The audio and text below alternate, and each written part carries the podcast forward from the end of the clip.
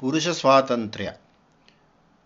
ಪುರುಷಂ ಸ್ವತಂತ್ರನೋ ದೈವವಿಧಿ ಪರವಶನೋ, ಎರಡು ಮನಿತಿನಿ ತುಳ್ಳ ತೋಳಿನಂತಿಹನೋ ತಿರುಗುವುದು ಮಡಿಸುವುದು ತೋಳ್ಮೈ ಕಟ್ಟಿನಲಿ, ನರನಂತು ಮಿತಶಕ್ತ ಮಂಕುತಿಮ್ಮ. ಈ ಧರ್ಮಗಳನ್ನು ಮಾಡುವುದರಲ್ಲಿ ಮನುಷ್ಯ ಎಷ್ಟು ಸ್ವತಂತ್ರ? ಪ್ರಕೃತಿಯು ಪ್ರಾಚೀನ ಕರ್ಮವಿಧಿಯು ಮನುಷ್ಯನಿಂದ ಕರ್ಮಗಳನ್ನು ಮಾಡಿಸುತ್ತವೆ. ಅದೇ ದೈವ. ಹೀಗೆ ದೈವವೇ ಪ್ರಾಚೀನ ಕರ್ಮರೂಪದಿಂದ ಅವನ ಗುಣಗಳನ್ನು, ಅವನ ಬಲ ಶಕ್ತಿಗಳನ್ನು ವಿವೇಕವನ್ನು ನಿರ್ಧರಿಸುವುದಾದರೆ ಅವನೆಷ್ಟು ಸ್ವತಂತ್ರ? ಒಂದು ತೋಳನ್ನು ನಾವು ತಿರುಗಿಸಬಹುದು, ಮಡಿಸಬಹುದು. ಅಂದರೆ ನಮ್ಮ ಮೈಕಟ್ಟಿನ ಪರಿಧಿಯಲ್ಲಿ ಮಾತ್ರ. ಅದಕ್ಕಿಂತ ಆಚೆಗೆ ತೋಳನ್ನು ತೆಗೆಯಲಾಗದು. ತೋಳಿನ ಅಲ್ಲಾಟಗಳು ಒಟ್ಟು ಮೈಕಟ್ಟಿಗೆ ಒಳಪಟ್ಟು ನಡೆಯತಕ್ಕವೇ ಹೊರತು ಮೈಬಿಗಿತವನ್ನು ಬಿಟ್ಟು ಆಗತಕ್ಕವಲ್ಲ. ಭುಜದ ಕಡೆಯಿಂದ ನಿರ್ಬಂಧ, ಬೆರಳ ಕಡೆಯಿಂದ ಸ್ವಾತಂತ್ರ್ಯ, ನಮ್ಮ ತೋಳಿಗೆ. ನಮ್ಮದು ಅದೇ ಸ್ಥಿತಿ. ಆಕಾಶದಲ್ಲಿ ಎಷ್ಟು ಹಾರಾಡಿದರೂ ಮನುಷ್ಯನು ಭೂಮಿಗೆ ಇಳಿಯಲೇಬೇಕು. ಭೂಮಿಯ ಆಕರ್ಷಣ ಶಕ್ತಿಯಿಂದ ನಿರ್ಬಂಧ. ಆದರೆ ಭೂಮಿಯ ಮೇಲೆ ಸಂಚರಿಸುವುದಕ್ಕೂ, ಆಕಾಶಕ್ಕೆ ನೆಗೆಯುವುದಕ್ಕೂ ಅವನು ಸ್ವತಂತ್ರ. ಹೀಗೆ ಸ್ವಾತಂತ್ರ್ಯ ನಿರ್ಬಂಧಗಳೆರಡು ಜೀವನ ಸಮೃದ್ಧಿಗೆ ಬೇಕಾದವು. ಅವು ಆ ಗುರಿಗೆ ಅನುಕೂಲವಾಗುವಂತೆ ಬೆರೆತುಕೊಂಡಿರುವಂಥ ನಡವಳಿಕೆಯ ಧರ್ಮ. ಹರಡುವುದು ಸಹಜ ವಾಯುಗೆ ಸಹಿಸದದು ತಡೆಯನ್. ಉರಳಿಪುದುದೆಲ್ಲವನು ತಡೆಗಳಿಲ್ಲದಿರೆ. ನರನ ಸ್ವತಂತ್ರ ಗತಿಯಂತು ಹಿತಮಿತವಿರಲು. ಅರಸೋಮಿತಿಯ ಇತಿಯ ಮಂಕುತಿಮ್ಮ. ಗಾಳಿಗೆ ಬೀಸುವುದು ಹರಡುವುದು ಸಹಜ ಧರ್ಮ. ಅದು ಯಾವ ತಡೆಯನ್ನೂ ಸಹಿಸುವುದಿಲ್ಲ. ಜೋರಾಗಿ ಗಾಳಿ ಬೀಸಿದರೆ ಎಂಥ ಅನಾಹುತಗಳು ಆಗವೆಂಬ, ಆಗುವುದೆಂಬುದು ಸೈಕ್ಲೋನ್ ಸುಂಟರಗಾಳಿ ಮಾಡುವ ಅನಾಹುತಗಳಿಂದ ತಿಳಿದು ಬರುತ್ತದೆ. ಹೀಗೆಯೇ ಮನುಷ್ಯನ ಸ್ವಾತಂತ್ರ್ಯವೂ ಹೌದು. ಅದು ನಿರಂಕುಶವಾದ ಸ್ವಾತಂತ್ರ್ಯ. ಹದ್ದು ಹತೋಟಿ ಇಲ್ಲದ ಮನಸ್ಸಿತನವಲ್ಲ ಅದು ಪ್ರಯೋಗದಲ್ಲಿ ಅಪರಿಮಿತವಾದದ್ದಲ್ಲ. ನ್ಯಾಯವನ್ನು ಬಿಟ್ಟು ಸ್ವತಂತ್ರತೆಯನ್ನು ವಾಸ್ತವವಾಗಿ ಅತಂತ್ರತೆ. ಅದೇ ಅನಾಯಕತ್ವ, ಅದೇ ಅರಾಜಕತ್ವ. ಇಂಗ್ಲಿಷಿನಲ್ಲಿ ಒಂದು ಮಾತುಂಟು. Liberty too must be limited in order to be possessed ಎಂದು. ಸ್ವಾತಂತ್ರ್ಯವು ಹಿತಮಿತವಾಗಿರಲು ಅದರಿಂದ ಉಪಯೋಗ ಉಂಟು ಸ್ವಾತಂತ್ರ್ಯವು ಸಾರ್ಥಕವಾಗಬೇಕಾದರೆ ಸೌಜನ್ಯ, ಸಹನೆ, ನ್ಯಾಯದೃಷ್ಟಿ, ಉದಾರತೆ, ದೊಡ್ಡ ಮನಸ್ಸು, ಲೋಕದಲ್ಲಿ ಗೌರವ ಮುಂತಾದವು ಸೇರಬೇಕು. ಅದು ಎಲ್ಲರಿಗೂ ಹಿತಕಾರಿ. ಸ್ವಾತಂತ್ರ್ಯದ ಹರಿವು ಎಷ್ಟು, ಅದರ ಮಿತಿಯೇನು ಎಂಬುದನ್ನು ಹುಡುಕಿ ತಿಳಿದುಕೊಳ್ಳಬೇಕು. ನೀರ ನೆರೆ ತನ್ನೆದುರಿನಣೆ ಕಟ್ಟನೊದೆಯುವುದು ಊರನದು ಕೊಚ್ಚುವುದು ಬದಿಯ ಕಟ್ಟದಿರೆ. ಏರಿಗಳ ನಿಕ್ಕೆಲದಿ ನಿಲಿಸೆ ಹರಿವುದು ಸಮನೆ. ಪೌರುಷದ ನದಿಯಂತು ಮಂಕುತಿಮ್ಮ. ನದಿಯ ನೀರಿನ ಪ್ರವಾಹ ತನಗೆ ಎದುರಾದ ಎಲ್ಲವನ್ನೂ ಕೊಚ್ಚಿಕೊಂಡು ಹೋಗಿ ಬಿಡುತ್ತದೆ. ಊರುಗಳನ್ನು ನಾಶ ಮಾಡಿಬಿಡುತ್ತದೆ ಬೆಳೆದು ನಿಂತಿರುವ ಬೆಳೆಗಳನ್ನು ಧ್ವಂಸ ಮಾಡಿಬಿಡುತ್ತದೆ. ಪ್ರವಾಹಗಳ ಹಾವಳಿ ಹೇಳತೀರದು. ಆದರೆ ನದಿಗಳಿಗೆ ಬದಿಗಳನ್ನೂ ಏರಿಗಳನ್ನೂ ಕಟ್ಟಿದರೆ ಪ್ರವಾಹದ ರಭಸ ಕಡಿಮೆಯಾಗಿ ನೀರು ಒಂದು ಕಡೆ ಸಮನಾಗಿ ಹರಿಯುತ್ತದೆ. ಹಾಗೆ ಅದು ಹರಿದಾಗ ಮಾತ್ರ ಅದರಿಂದ ನಮಗೆ ಉಪಯೋಗ ಸಿಗುತ್ತದೆ. ಪೌರುಷವೂ ಹೀಗೆಯೇ. ಒಂದು ನಿಯಮಕ್ಕೆ ಒಳಪಟ್ಟು ನಡೆದರೆ ವ್ಯಕ್ತಿಗೆ ಉಪಯೋಗ ಉಂಟು, ಸಮಾಜಕ್ಕೂ ಉಪಯೋಗ ಉಂಟು. ಪುರುಷ ಸ್ವಾತಂತ್ರ್ಯದ ಉಪಯೋಗವನ್ನು ಸಂಪೂರ್ಣವಾಗಿ ಪಡೆಯಲು ಅದು ನಿಯಮಬದ್ಧವಾಗಿರಬೇಕಾದದ್ದು ಅಗತ್ಯ. ಎಸಳಿನಡಿ ಗಿಡದ ಬಿಗಿ, ಮೇಲೆ ಗಾಳಿಯ ಸರಸ, ಕುಸುಮದ ಕ್ಷೇಮವಾ ಬಿಗಿತ ಬಿಡುತೆಗಳಿಂ, ಕುಶಲ ಸೌರಭವ ನಿರ್ಯತ್ನ ಸ್ವತಂತ್ರದಿಂ ಪಸರಿಪಾನಯ ಸುಖವು ಮಂಕುತಿಮ್ಮ. ಒಂದು ಹೂವಿನ ಉದಾಹರಣೆಯನ್ನು ನೋಡೋಣ. ಹೂವಿನ ದಳಗಳ ಕೆಳಗೆ ಇರುವ ಪಾತ್ರೆಯ ಮೂಲಕ ಗಿಡ ಹೂವನ್ನು ಬಿಗಿಯಾಗಿ ಕೆಳಗೆ ಬೀಳದಂತೆ ಹಿಡಿದುಕೊಂಡಿರುತ್ತದೆ. ಆದರೆ ಆ ದಳಗಳ ಮೇಲೆ ಗಾಳಿ ಬೀಸಿ ಸರಸವಾಡುತ್ತದೆ. ಹೀಗೆ ಆ ಹೂವಿನ ಕ್ಷೇಮ ಗಿಡದ ಹಿಡಿತದಿಂದ ಮತ್ತು ಮೇಲಿನ ದಳಗಳ ಆಟದಿಂದ. ಹೀಗೆ ಆ ಹೂವು ತನ್ನ ಸೌರಭವನ್ನು ನಿರ್ಯತ್ನ ಸ್ವತಂತ್ರದಿಂದ, ಅಂದರೆ ಯಾವ ಅಡಚಣೆಯೂ ಇಲ್ಲದ ಸ್ವಾತಂತ್ರ್ಯದಿಂದ ಹರಡುತ್ತದೆ.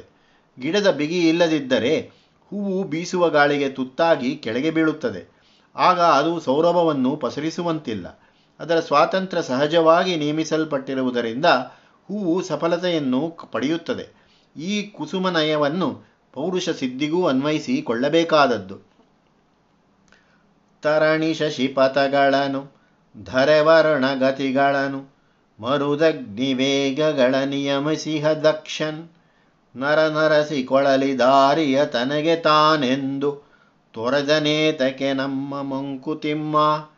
ಈ ವಿಶ್ವವನ್ನು ಸೃಷ್ಟಿಸಿದವನು ತುಂಬ ದಕ್ಷ, ಸಮರ್ಥ. ಸೂರ್ಯ, ಚಂದ್ರ ಇವುಗಳ ದಾರಿಗಳನ್ನು ನೇಮಿಸಿದ್ದಾನೆ. ಆ ದಾರಿಯನ್ನು ಬಿಟ್ಟು ಅವು ಬೇರೆ ಹೋಗುವ ಹಾಗಿಲ್ಲ. ಹಾಗೆಯೇ ಭೂಮಿ ಮತ್ತು ಸಮುದ್ರಗಳ ಗತಿಯನ್ನೂ ನೇಮಿಸಿದ್ದಾನೆ. ಭೂಮಿ ತನ್ನ ಅಕ್ಷದ ಮೇಲೆ ಸುತ್ತುತ್ತಾ ಸೂರ್ಯನ ಸುತ್ತೂ ಬರುತ್ತದೆ. ಅಲ್ಲಿಂದ ಅದು ಜಾರುವ ಹಾಗಿಲ್ಲ. ಸಮುದ್ರವಾದರೂ ತನ್ನ ದಡವನ್ನು ಮೀರಿ ಭೂಮಿಯನ್ನು ನುಂಗಿಬಿಡುವ ಹಾಗಿಲ್ಲ. ಗಾಳಿ ಮತ್ತು ಅಗ್ನಿಗಳ ತೀವ್ರತೆಯನ್ನು ಅವನು ನಿಯಮಿಸಿಬಿಟ್ಟಿದ್ದಾನೆ ಆದರೆ ಮನುಷ್ಯನು ತನ್ನ ದಾರಿಯನ್ನು ಅಂದರೆ ತನ್ನ ಜೀವನ ಮಾರ್ಗವನ್ನು ತಾನು ಲೋಕದಲ್ಲಿ ಹೇಗೆ ನಡೆದುಕೊಳ್ಳಬೇಕು ಎಂಬುದನ್ನು ತಾನೇ ಹುಡುಕಿಕೊಳ್ಳಲಿ ಎಂದು ಅವನನ್ನು ಏಕೆ ತೊರೆದು ಬಿಟ್ಟಿದ್ದಾನೆ? ಕಗ್ಗದ ಕವಿ ಸ್ವಾತಂತ್ರ್ಯವೇಕೆ ಎಂಬ ಗೀತೆಯಲ್ಲಿ ಹೀಗೆ ಇದನ್ನು ಹೇಳಿದ್ದಾರೆ. ಸ್ವಾತಂತ್ರ್ಯವನು ದೇವ ಏತಕೆನಗಿತ್ತೆ ಅದು ನೀತಿಯಿಂದೆನ್ನ ಬೀಳಿಪಯ ಕುತಿಯೇನೈ. ನಮಗೆ ಸ್ವಾತಂತ್ರ್ಯವನ್ನು ಕೊಟ್ಟಿರುವುದು ನಮ್ಮಲ್ಲಿ ತಪ್ಪನ್ನು ಹುಡುಕುವುದಕ್ಕೇನು? ಈ ವಿಷಯದಲ್ಲಿ ನಮ್ಮನ್ನು ಏಕೆ ಅವನು ಕೈಬಿಟ್ಟಿದ್ದಾನೆ? ತನ್ನ ಬೆವರಿನ ಕೊಳದಿ ತಾಂ ಮುಳಗಿ ತೇಲುತ್ತೆ. ಧನ್ಯನಾನೆನ್ನುವನದೋರ್ವ ಸ್ವತಂತ್ರನ್. ಪುಣ್ಯತೀರ್ಥದೊಳಿಲಿದು ಕರಗಲ್ ಸ್ವತಂತ್ರ ತಾನ್ ಎನ್ನುವವನಿನ್ನೋರ್ವ ಮಂಕುತಿಮ್ಮ. ಒಬ್ಬ ತಾನು ಸ್ವತಂತ್ರನೆಂದು ತಿಳಿದುಕೊಂಡಿರುವ ವ್ಯಕ್ತಿ ತಾನು ಬೆವರು ಸುರಿಸಿ ದುಡಿದು ತನ್ನ ದುಡಿತದ ಫಲವನ್ನು ತಾನೇ ಅನುಭವಿಸುತ್ತಾ ತಾನೇ ಧನ್ಯನಾದೆನು ಎಂದು ತಿಳಿದುಕೊಳ್ಳುತ್ತಾನೆ. ಅವನಿಗೆ ಜಗತ್ತು ತನ್ನ ದುಡಿಮೆಗೆ ಮತ್ತು ತನ್ನ ಸಂತೋಷಕ್ಕೆ ಒಂದು ಸ್ಥಾನ. ಅದಕ್ಕಿಂತ ಹೆಚ್ಚಿನ ಬಾಂಧವ್ಯ ಅವನಿಗೆ ಜಗತ್ತಿನೊಡನೆ ಇಲ್ಲ. ಇಂಥವರನ್ನು ಕುರಿತೇ ಭಗವಂತ ಹೀಗೆ ಹೇಳಿದ್ದಾನೆ. ತೈರ್ದತ್ತಾನ ಪ್ರಧಾಯೇಭ್ಯೋ, ಯೋ ಭುಂಕ್ತೆ ಸ್ಥೇನಯೇವ ಸಹ. ಭಗವದ್ಗೀತೆ ಮೂರು ಹನ್ನೆರಡು. ದೇವತೆಗಳು ತನಗೆ ಕೊಟ್ಟಿದ್ದನ್ನು ಯಾರು ದೇವತಾ ಪ್ರೀತ್ಯರ್ಥವಾಗಿ ಇತರರಿಗೆ ಹಂಚಿಕೊಡದೆ ತಾನೊಬ್ಬನೇ ತಿನ್ನುತ್ತಾನೋ ಅವನು ಕಳ್ಳನೇ ಸರಿ. ಭುಂಜತೇತೇ ತ್ವಘಂ ಪಾಪ. ಯೇ ಪಂಚತ್ಯಾತ್ಮಕಾರಣಾತ್. ಭಗವದ್ಗೀತೆ ಮೂರು ಹದಿಮೂರು. ಯಜ್ಞ ಮಾಡಿ ಮಿಕ್ಕಿದ್ದನ್ನು ದೈವಪ್ರಸಾದವೆಂದು ಊಟ ಮಾಡುವವನು ಸತ್ಪುರುಷ. ಯಾವನು ತನ್ನೊಬ್ಬನಿಗಾಗಿಯೇ ಅಡಿಗೆ ಮಾಡಿಸಿ ತಿನ್ನುವನೋ ಅವನು ತಿನ್ನುವುದು ಪಾಪವನ್ನು. ಈ ಸ್ವತಂತ್ರನು ಲೋಕ ತನ್ನೊಬ್ಬನ ಸಂತೋಷಕ್ಕಾಗಿಯೇ ಇದೆ. ನಾನು ದುಡಿದದ್ದನ್ನು ನಾನೇ ತಿನ್ನುತ್ತೇನೆ. ಇನ್ನೊಬ್ಬರೊಡನೆ ಏಕೆ ಹಂಚಿಕೊಳ್ಳಬೇಕು? ಅವರು ದುಡಿದು ತಿನ್ನಲಿ ಎಂದು ತನ್ನ ಪೌರುಷದಲ್ಲೇ ನಂಬಿಕೆ ಇದ್ದವನು. ಹೀಗೆ ಅವನ ಅಹಂಭಾವ ಹೆಚ್ಚುತ್ತಾ ಹೋಗುತ್ತದೆ. ಅವನು ತನ್ನ ಅಹಂಭಾವದ ಬೆವರಿನಲ್ಲಿಯೇ ಬೇಯುತ್ತಾನೆ. ಅಂಥ ಮನೋಭಾವ ಇರುವವನು ಊಟ ಮಾಡುವುದು ಪಾಪವನ್ನೇ. ಆದರೆ ಇನ್ನೊಂದು ಬಗೆಯ ಸ್ವಾತಂತ್ರ್ಯನು ಪುಣ್ಯತೀರ್ಥದಲ್ಲಿ ತಾನು ಇಳಿದು ಅದರಲ್ಲಿ ತಾನು ಕರಗಿ ಹೋಗಲು ಸ್ವತಂತ್ರನಾಗಿದ್ದೇನೆ ಎಂದು ತಿಳಿದುಕೊಂಡಿರುತ್ತಾನೆ. ಅವನು ಕರಗಿ ಹೋಗಲು ಇಚ್ಛಿಸಿರುವ ದೊಡ್ಡ ನದಿ ಈ ಜಗತ್ತು. ಈ ಜಗತ್ತೇ ಒಂದು ಪುಣ್ಯತೀರ್ಥ. ಈ ಜಗತ್ತಿನ ಸಂಪರ್ಕದಿಂದ, ಅದರ ಕೆಲಸಗಳಲ್ಲಿ ಪಾಲುಗೊಳ್ಳುವುದರಿಂದ ಇವನಲ್ಲಿರುವ ಮಲಗಳು ಹೋಗುತ್ತವೆ. ಅವನ ಅಹಂಭಾವ ಸವಿಯುತ್ತದೆ. ಅವನ ಆತ್ಮ ವಿಸ್ತಾರಗೊಳ್ಳುತ್ತದೆ. ಹೀಗೆ ಅವನು ನಾನು ನಾನು ಎಂದು ಹೇಳಿಕೊಳ್ಳುವುದನ್ನು ಸವಯಿಸಿಕೊಂಡು ಈ ಜಗತ್ತೇ ಆಗಿರುವ ಬ್ರಹ್ಮವಸ್ತುವಿನೊಂದಿಗೆ ಕರಗಿ ಹೋಗುತ್ತಾನೆ. ಹೀಗೆ ಇವನು ತನ್ನ ಸ್ವಾತಂತ್ರ್ಯವನ್ನು ಜೀವನದ ಕೃತಕೃತ್ಯತೆಗಾಗಿ ಉಪಯೋಗಿಸಿಕೊಂಡು ಜೀವನವನ್ನು ಸಫಲಗೊಳಿಸಿಕೊಳ್ಳುತ್ತಾನೆ.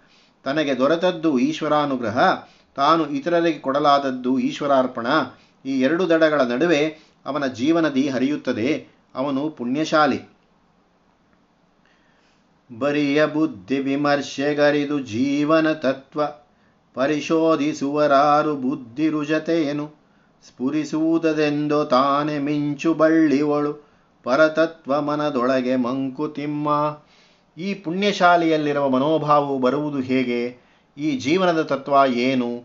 ಇದರ ಮೂಲ ಯಾವುದು? ಇದರ ಸಾರ್ಥಕ್ಯ ಬರುವುದು ಹೇಗೆ? ಈ ವಿಷಯಗಳನ್ನು ಬುದ್ಧಿಯಿಂದ ತಿಳಿಯುವುದು ಕಷ್ಟ. ಏಕೆಂದರೆ ಬುದ್ಧಿ ಕೆಲಸ ಮಾಡುವುದು ಇಂದ್ರಿಯಗಳು ಕೊಡುವ ವಿವರಗಳಿಂದ ತಾನೇ.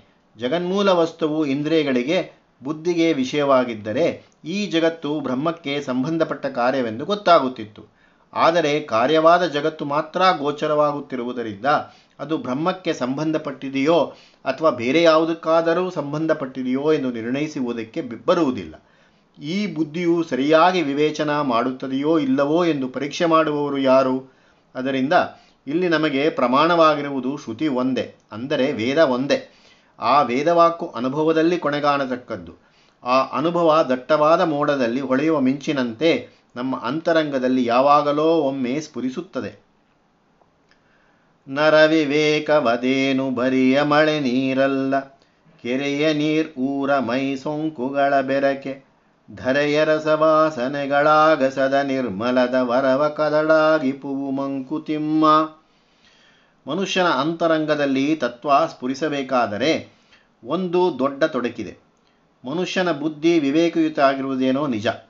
ಆದರೆ ಅದು ಪರತತ್ವ ಸ್ಫುರಣೆಗೆ ಇರಬೇಕಾದಷ್ಟು ನಿರ್ಮಲವಾಗಿರಬೇಯೋ ತಿಮ್ಮಗುರು ಹೇಳುತ್ತಾರೆ ಇಲ್ಲ ಎಂದು. ಮನುಷ್ಯನ ವಿವೇಕವು ಮಳೆಯಿಂದ ಬರುವ ನೀರಿನಷ್ಟು ನಿರ್ಮಲವಾಗಿರುವುದಿಲ್ಲ. ಮಳೆಯ ನೀರು ಊರಿನ ಕೆರೆಯಲ್ಲಿ ಬೀಳುತ್ತದೆ. ಅಲ್ಲಿ ಆ ಮಳೆಯ ನೀರು ತಾನು ಬಿದ್ದ ಕಡೆಯ ಮಣ್ಣಿನ ವಾಸನೆಯನ್ನು ಪಡೆದುಕೊಳ್ಳುತ್ತದೆ. ಇದರ ಜೊತೆಗೆ ಊರಿನ ಜನ ಅಲ್ಲಿ ಬಂದು ಸ್ನಾನಾದಿಗಳನ್ನು ಮಾಡಿ ತಮ್ಮ ಕೊಳಕನ್ನು ಆ ನೀರಿಗೆ ಸೇರಿಸುತ್ತಾರೆ. ಹೀಗೆ ಆಕಾಶದಿಂದ ಬಿದ್ದ ಮಳೆಯ ನೀರು ನಿರ್ಮಲವಾದದ್ದು. ಅದು ದೇವರವರ ಶ್ರೇಷ್ಠವಾದದ್ದು. ಆದರೆ ಮನುಷ್ಯನು ತನ್ನ ಭೂಮಿಯ ಕೊಳಕು ವಾಸನೆ ಮುಂತಾದವುಗಳನ್ನು ಸೇರಿಸಿ ಆ ನಿರ್ಮಲವಾದ ನೀರನ್ನು ಕದಡಿ ಕೊಚ್ಚೆಯನ್ನಾಗಿ ಮಾಡಿಬಿಡುತ್ತಾನೆ. ಪ್ರಾಕ್ತನದ ವಾಸನೆಯೇ ಮನಕೆ ಮೊದಲಿನ ಮಂತ್ರಿ. ಯುಕ್ತಿಗಳು ತನಗೊಪ್ಪುವಂತೆ ತಿರುಗಿಪದು. ಸೂಕ್ತವೆನಿಪುದು ಸಹಜ ರುಚಿ ತನ್ನ ತರ್ಕವನೆ. ಗುಪ್ತದೊಳು ಕುಟಿಲವಿದು ಮಂಕುತಿಮ್ಮ ಮನುಷ್ಯನ ಬುದ್ಧಿಯು ಮಳೆಯ ನೀರಿನಂತೆ ತಿಳಿಯೂ ಪರಿಶುದ್ಧವೂ ಆಗಿರುವುದಿಲ್ಲ. ತಿಮ್ಮಗುರುವಿಗೆ ವೇದಾಂತ ಮತದಲ್ಲಿ ನಂಬಿಕೆ ಇರುವುದರಿಂದ ಜನ್ಮ ಜನ್ಮಾಂತರಗಳಲ್ಲಿ ನಂಬಿಕೆಯುಂಟು. ಆದದ್ದರಿಂದ ಅವರು ಹೇಳುತ್ತಾರೆ, ನಮ್ಮ ಮನಸ್ಸು ಬುದ್ಧಿಗಳಿಗೆ ಮೊದಲನೆಯ ಮಂತ್ರಿ, ಅಂದರೆ ಅದು ಹೇಗೆ ಕೆಲಸ ಮಾಡಬೇಕೆಂದು ಹೇಳಿಕೊಡುವುದು ನಮ್ಮ ಹಿಂದಿನ ಜನ್ಮದ ವಾಸನೆಗಳು. ಹಿಂದಿನ ಜನ್ಮಗಳಲ್ಲಿ ಮಾಡಿದ ಕರ್ಮಗಳ ಪರಿಣಾಮವೇ ಆ ವಾಸನೆ. ಅದು ತಾನು ಏನನ್ನು ಮಾಡಬೇಕೆಂದು ಬಯಸುತ್ತದೆಯೋ ಅದೇ ಸರಿ ಎಂದು ಯುಕ್ತಿಗಳಿಂದ ಸಾಧಿಸಿಕೊಡುತ್ತದೆ. ರುಜುವಾದ ಮಾರ್ಗ ತಿಳಿದಿದ್ದರೂ ಅದನ್ನು ತನ್ನ ಇಷ್ಟಕ್ಕೆ ಹೊಂದುವಂತೆ ಮನಸ್ಸನ್ನು ತಿರುಚುತ್ತದೆ. ತನ್ನ ತರ್ಕ ಸಾಮರ್ಥ್ಯದಿಂದ ತನಗೆ ಬೇಕಾದದ್ದೇ ಸರಿಯಾದದ್ದು, ಸೂಕ್ತವಾದದ್ದು ಎಂದು ವಾದ ಮಾಡುತ್ತದೆ. ಆದರೆ ಅದು ತಪ್ಪೆಂದು ಮನುಷ್ಯನಿಗೆ ಅನ್ನಿಸುವುದೇ ಇಲ್ಲ. ತಾನು ಮಾಡಿದ್ದೇ ಸರಿ ಎಂದು ಸಿದ್ಧಾಂತ ಮಾಡಿಕೊಂಡಿದ್ದಾನಲ್ಲವೇ? ಇದು ಅಂತರಂಗದಲ್ಲಿ ಗುಪ್ತವಾಗಿರುವ ಶಕ್ತಿ. ಇದು ತತ್ವದಿಂದ ಮನುಷ್ಯನನ್ನು ದೂರ ಮಾಡುವ ಕುಟಿಲತೆ. ಆಶೆ ಮಂಥರೆ, ನರವಿವೇಚನೆ ಕೈಕೇಯಿ. ಭೀಸೆ ಮನದುಸಿರು ಮತಿದೀಪ ವಲೆಯುವುದು ವಾಸನೆಗಳನುಕೂಲ ಸತ್ಯ ತರ್ಕಕ್ಕೆ ಶೂಲ ಶೋಷಿಸಾ ವಾಸನೆಯ ಮಂಕುತಿಮ್ಮ ಇದನ್ನು ತಿಮ್ಮಗುರು ಒಂದು ಪ್ರಸಿದ್ಧವಾದ ಸಂದರ್ಭಕ್ಕೆ ಹೋಲಿಸಿದ್ದಾರೆ. ಶ್ರೀಮದ್ ರಾಮಾಯಣದಲ್ಲಿ ಬರುವ ಕೈಕೇಯಿ ರಾಮನ ವಿಚಾರದಲ್ಲಿ ಸುಮುಖವಾಗಿ ಇದ್ದವಳೆ. ಅವಳು ಶುದ್ಧವಾದ ಅಂತರಂಗದ ಪ್ರತಿನಿಧಿ. ಆದರೆ ಪೂರ್ವಜನ್ಮದ ವಾಸನೆಗಳು ಬಂದು ಮಂಥರೆಯ ಕೈಕೇಯಿಗೆ ಆಶೆಯ ಉಪದೇಶವನ್ನು ಮಾಡಿದಂತೆ ಮನಸ್ಸು ಕದಡುತ್ತದೆ. ಹೀಗೆ ಪೂರ್ವಜನ್ಮದ ವಾಸನೆಗಳಿಂದ ಕಲುಷಿತವಾದ ಮನಸ್ಸು ಎಂಬ ಗಾಳಿ ಬೀಸಲು ಬುದ್ಧಿ ಎಂಬ ದೀಪ ಅದಿರುತ್ತದೆ.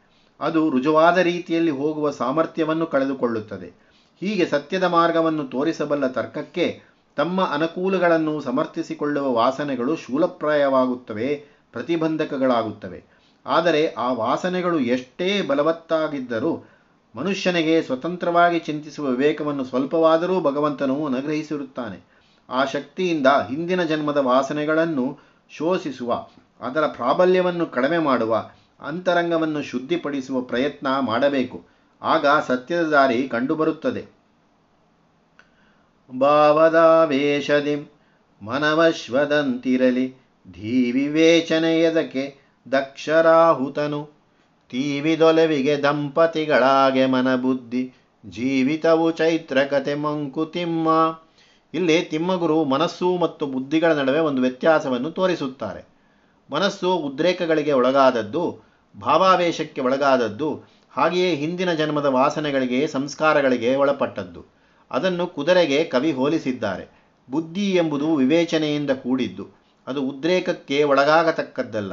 ಅದು ದಕ್ಷನಾದ ಕುದುರೆಯ ಸವಾರನಂತೆ.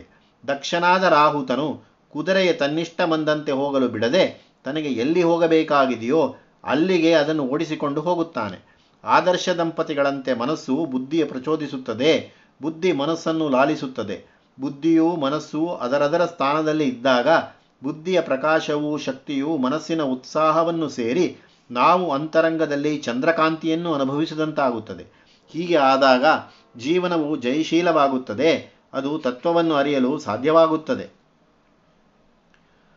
ಅನುಭವದ ಪಾಲೊಳು ವಿಚಾರ ಮಂಥನವಾಗೆ ಜನಯಿಕುಂ ಜ್ಞಾನನವನೀತವದೆ ಸುಖದಂ, ಇಣಿಯೋದು ಪುಸ್ತಕ ಜ್ಞಾನ, ನಿನ್ ಅನುಭವವೇ ನಿನಗೆ ಧರುಮದ ದೀಪ ಮಂಕುತಿಮ್ಮ ಮೇಲೆ ಅನುಭವವೇ ಮುಖ್ಯವೆಂದು ಹೇಳಿದವೆಲ್ಲವೇ, ಇಲ್ಲಿ ಜ್ಞಾನವೇ ಉದ್ದೇಶದಲ್ಲಿರುವ ವಿಚಾರ. ಅದಕ್ಕೆ ಗ್ರಂಥಗಳಿಂದ ಓದಿ ತಿಳಿದುಕೊಂಡರೆ ಸಾಲದೆ ಎನ್ನಿಸಬಹುದು. ಶಾಸ್ತ್ರವನ್ನು ಓದಿ ಶಬ್ದಾರ್ಥವನ್ನು ಅಷ್ಟಿಷ್ಟು ತಿಳಿದುಕೊಂಡು ಮಾತ್ರದಿಂದ ಏನನ್ನೂ ಸಾಧಿಸದಂತಾಗುವುದಿಲ್ಲ. ನಾವು ಹೇಳಿಕೊಟ್ಟ ಮಾತುಗಳನ್ನು ಪುನಃ ಉಚ್ಚರಿಸುವ ಗಿಳಿಯ ಮಾತಿನಂತೆ ಅದು. ನಾವು ಓದಿ ತಿಳಿದುಕೊಂಡದ್ದು ಅನುಭವಕ್ಕೆ ಬರಬೇಕು. ಅನುಭವವೆಂದರೆ ಯಾವ ವಸ್ತುವನ್ನು ನಾವು ದೃಷ್ಟಿಯಲ್ಲಿರಿಸಿಕೊಂಡಿದ್ದೇವೋ ಆ ವಸ್ತುವೇ ನಾವಾಗುವುದು. ಅದು ಬುದ್ಧಿಯೊಂದರಿಂದ ಆಗುವ ಕಾರ್ಯವಲ್ಲ. ಬುದ್ಧಿಯ ಜೊತೆಗೆ ಎಲ್ಲ ಅಂತಃಕರಣ ಶಕ್ತಿಗಳು ಏಕೀಭವಿಸಬೇಕು. ಹಾಗೆ ಪ್ರಯತ್ನ ಮಾಡಿದರೆ ಆ ಕೃಷಿಯು ಪಕ್ವವಾಗುತ್ತದೆ. ಈ ಅನುಭವವೆಂಬ ಹಾಲನ್ನು ವಿಚಾರ ಎಂಬ ಮಂತ್ರ ಕಡಿದಾಗ ತತ್ವಜ್ಞಾನವೆಂಬ ಸುಖವನ್ನು ಕೊಡುವ ನವನೀತ ನಮಗೆ ಸಿಗುತ್ತದೆ. ಹೀಗೆ ಒಂದು ಕಡೆ ಓದಿನಿಂದ ಬಂದ ಜ್ಞಾನ, ಇನ್ನೊಂದು ಕಡೆ ಅನುಭವ ಎರಡು ಸೇರಿದಾಗ ನಮಗೆ ತತ್ವದ ದರ್ಶನವಾಗುತ್ತದೆ. ಅದೇ ಜೀವನದ ದಾರಿಯನ್ನು ತೋರಿಸುವ ದೀಪವಾಗುತ್ತದೆ. ಅದೇ ಧರ್ಮ.